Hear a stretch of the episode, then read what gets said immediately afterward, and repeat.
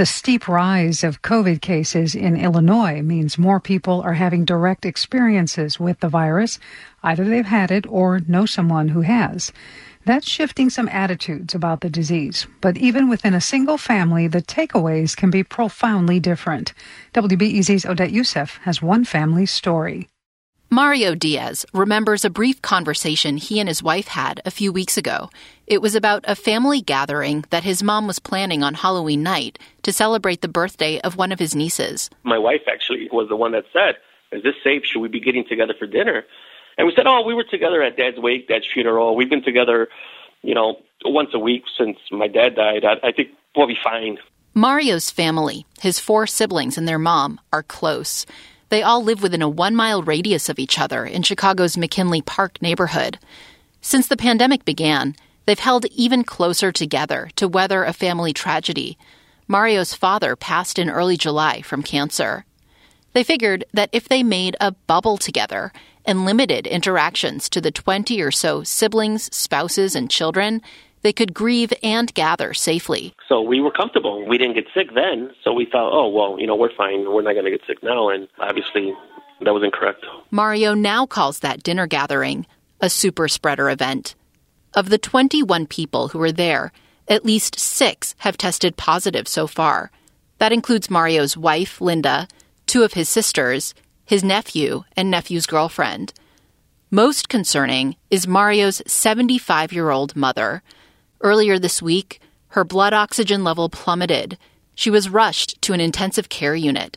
She's still there. Was it worth getting together for dinner on Halloween uh, with my siblings, knowing that this was going to be the outcome? No, it wasn't. Mario himself hasn't felt ill, but the toll it's taken on his mom, his wife, and his siblings has made him vow never to risk exposing his family again. Surprisingly, though, his wife Linda now feels less afraid of COVID, and she got it. I'm still going to probably be concerned and cautious, and but it wasn't as uh, scary because it didn't hit us as hard as it could have.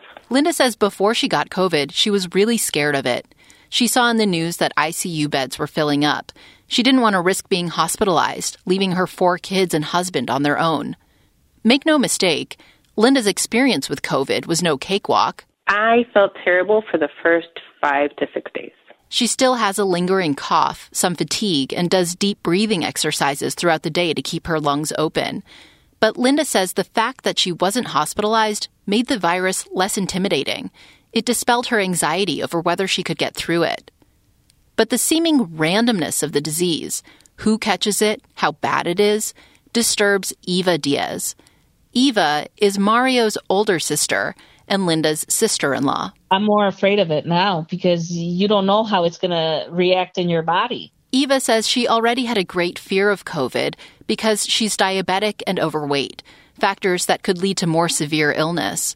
She caught it at the dinner gathering and it's been bad, but she's managed at home. Even so, Witnessing her mom's decline has left her with an even greater appreciation of the toll that the virus can take. You don't know who's going to end up on dialysis, who's going to end up in the hospital, who's going to end up in ICU. It, it's very scary. Even as feelings vary in this one family over how much COVID is to be feared, they all agree that Thanksgiving is canceled. It's a necessary decision but a painful one in a year when being together has helped them through the grief of their father's death. Odette Yousef, WBEZ News.